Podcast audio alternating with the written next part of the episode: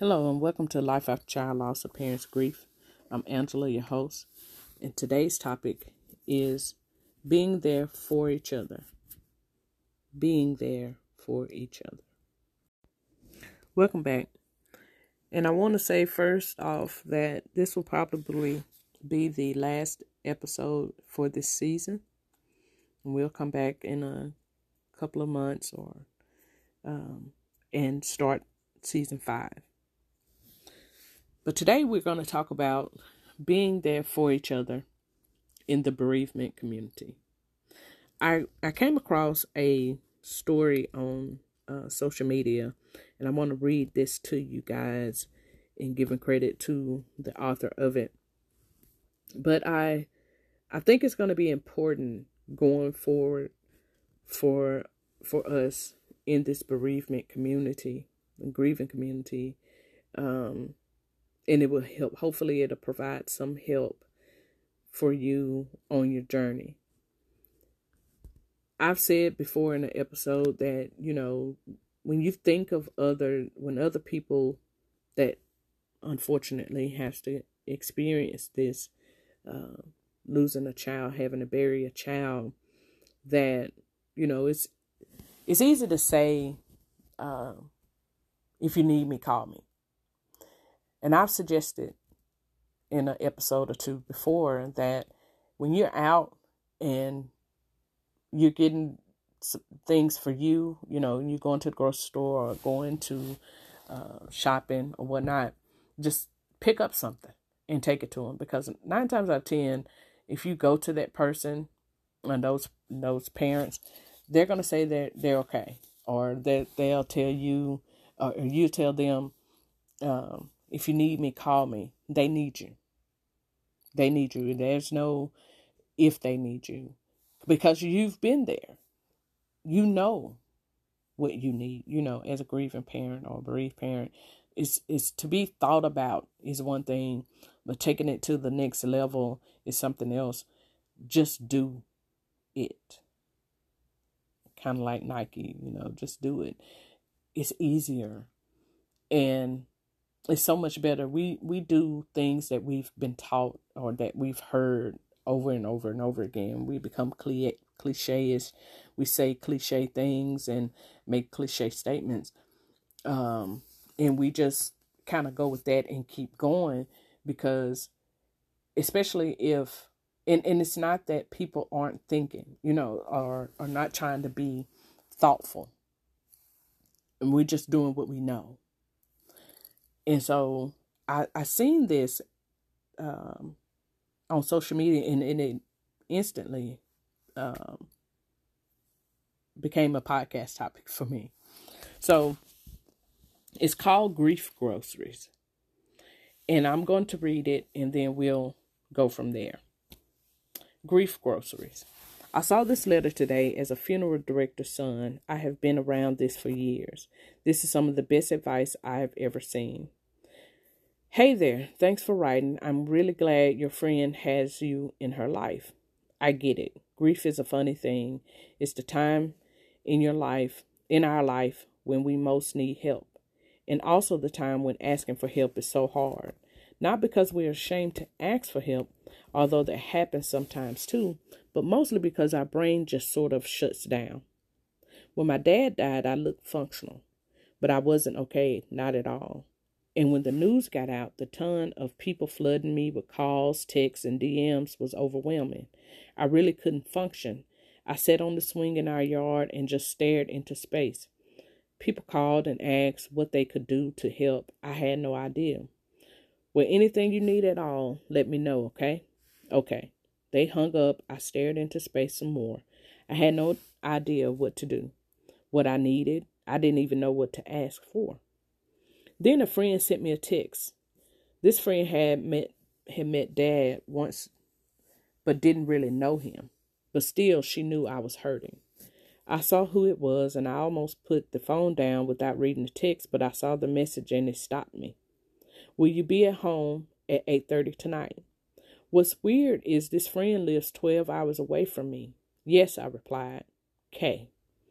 Ten minutes later, she said, Instacart will be there at 8.30. opened the door for them. What? Grief groceries. When Instacart showed up, they put two large bags of groceries on my porch frozen pizzas, ice cream, Oreo cookies, tin soup, Stouffer's lasagna, a gallon of milk, like that. Things I could heat up if I needed a meal or pig out on if I needed fat and sugar. Sometimes you just need to eat half a box of Oreos. Notice she didn't ask if I needed any food. I would have said no. She just asked if I would be home. Grief groceries. Another friend who lives out of town asked Renee to name a restaurant near our house where we like to eat. There's a local chain near our house that is sort of a deli. When we eat supper there, we spend about $25. Renee told her the name of the place. An hour later, there was a gift card in my inbox for $250. Yes, that is a lot of money, and I understand not everyone can do that.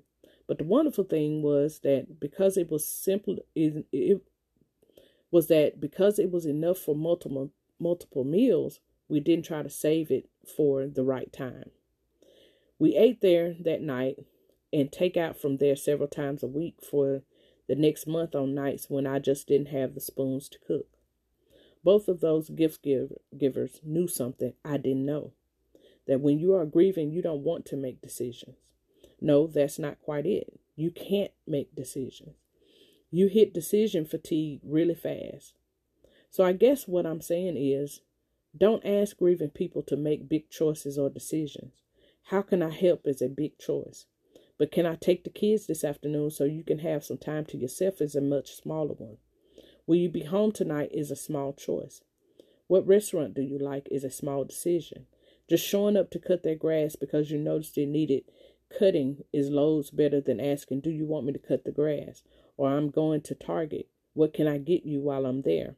It's better than can I run any errands for you?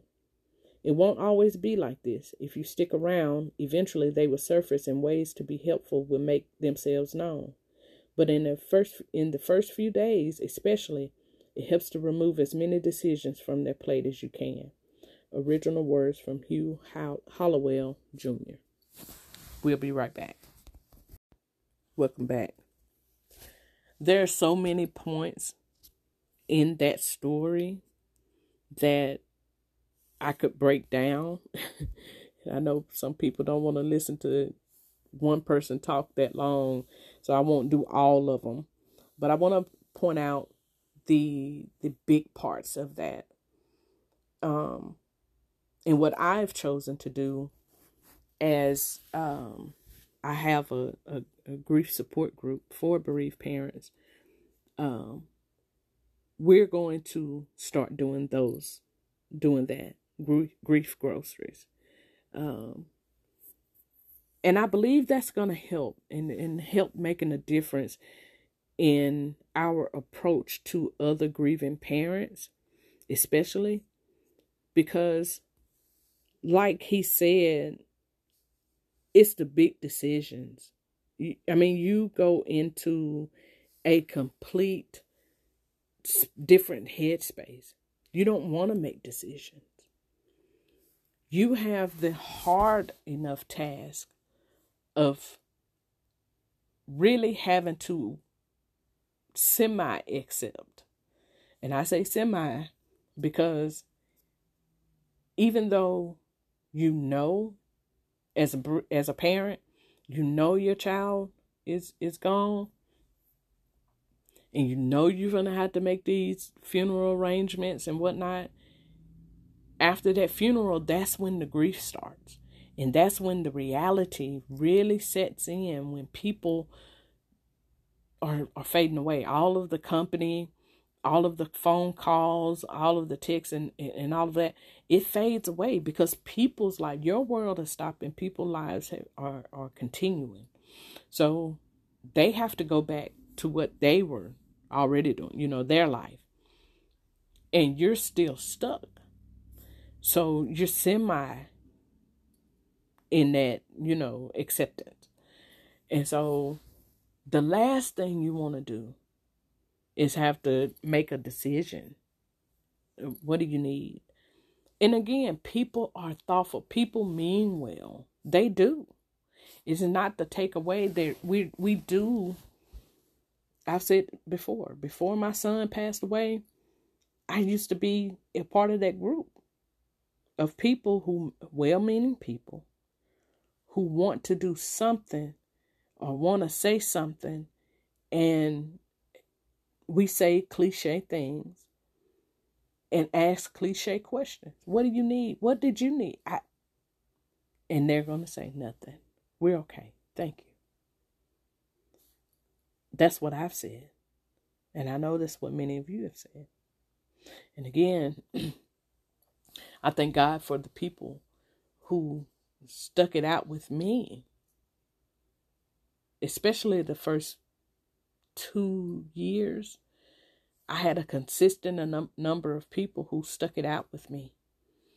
Um, and that were, you know, constantly checking on me. So, but, but when it comes down to really being there, really doing something meaningful, that'll help that's what we're going to start doing and which is which is why I entitled this being there for each other because the last thing we want is for someone we know and love to have to experience what we're going through but we're not the first and we we won't be the last there's going to be people that we know and we care and we love and uh, care about and love that will have to go through this unfortunately Let's make it count.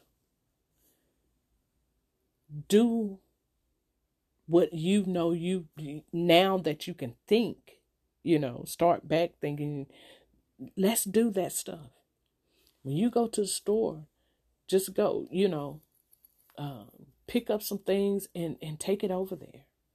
But we're going to start providing grief groceries to those in, in our community and um, that we can, you know, get to. And um, and and it was a perfect idea in which the lady who he said they they got um she picked up things that can be put in the microwave or uh, easily just you know snacks because you don't feel like cooking who eats when their child dies I mean, really. You can't you don't have an appetite. And someone that's in your circle or you know, they they kind of force you try to at least take a bite of something. So that helps because you don't want to have to make decisions and I didn't even think about that um in until I read that is that decision fatigue it happens quickly and and so you don't even realize it because you're you're grieving. You're you're you're frozen in time. You're frozen in time. So what we're going to do is start providing those grief groceries to bereaved parents uh, in our community that unfortunately has to walk this journey uh, themselves because it's not easy. It's not easy. Um, and and we all want to make the journey count. Eventually, and, and this is not the truth for everybody. You may not be there yet, and that's okay. I'm speaking to those who are there, where, I mean, it's easy to be like, oh, I know what they're going through. We really don't know no because our love is unique for our our children. You understand what i'm saying? I hope that makes sense. Is that i can understand what you're going through. But i don't know. Because i don't know how you loved your child. I know you loved your child but you loved your child uniquely. Just like i love my child uniquely. And so it's important to understand that um, we're still in the community. This is our community, brief community. Um, and we have to take care of each other. It's going to hurt. It even that is difficult because my heart breaks when I learn of a of a, a parent, you know, having to uh, bury their child, no matter the cause. The cause doesn't matter. I understand the journey that they're about to go on. Just like you and I. And it's not easy for any of us. And I believe in God personally. I I pray for us daily. I understand that you can be the regardless of how long it's been or whatever, you miss your child. And and to anything can set uh, it can trigger you. The smallest thing can trigger you. A smell can trigger you. A sound can trigger you. And you'll be back in the headspace. It's going to seem like yesterday. It's going to seem like today. Like it just happened. And so we need to be able to, I want to be able to help any way that I can because I understand that this isn't easy. And nothing about burying your child is easy. Nothing about accepting that your child is no longer here is easy. But I also understand that when it happens after the funeral, that's when the grief starts. You have people who come over consoling and con- giving their condolences and uh, sharing in moments with you, sitting with you. When it first happens. All of that fades away because they have to go back to their lives and you're still sitting in your grief and and it's okay. That's that's how it goes. Their world didn't stop yours did. And you have to find a way eventually to get back moving to get back functioning. You play catch up trying to play catch up i'm still behind. Trying to play catch up and there's certain things that we can do for each other and for for others that are newly starting this journey that we can be of, of service to them. And it provides some help to you. Because not only do you understand that you aren't alone, they realize that they aren't alone. And what better way than to provide that what you knew you needed. You didn't know then when you were, you know, when it was fresh and I mean, right then, you didn't know. Because for decision fatigue set in. You don't want to have to do that. You don't want to have to think. What can what else can you think about? So if you're in a different space, where you can provide that, it goes a long way. It will go a long way. Welcome back, and again, I want to reiterate that grief groceries has been so profound since I since I read it, came across it on social media and read it, and it resonated with me. And my group, Strengthening What Remains, will be providing some of those things to bereaved parents in our community, you know, as they happen. Um, again, be of service at some point in your journey. If you want to, you know, you know someone and want to be help them. Um, that's a good way of doing it you know what you can afford to do. You know, we're not a big organization. It's just it's a uh, grief support group that uh, the Lord led me to doing, and um, that's going to be a way that we provide to be of service to other um, people as it you know happens. No one wants to go through this. None of us asked to be on this journey. None of us wanted, chose this. It chose us. And so again, um, that's the way. Again, you know what you can afford and what you can't. If you can't do it, um, then it's okay. Be there for them. You know what you needed. You probably know now better what you needed then, you know. And again, after that, after the funeral is over, the people's lives go back, you know, to normal for them, and it, you're stuck, and you have to find a way.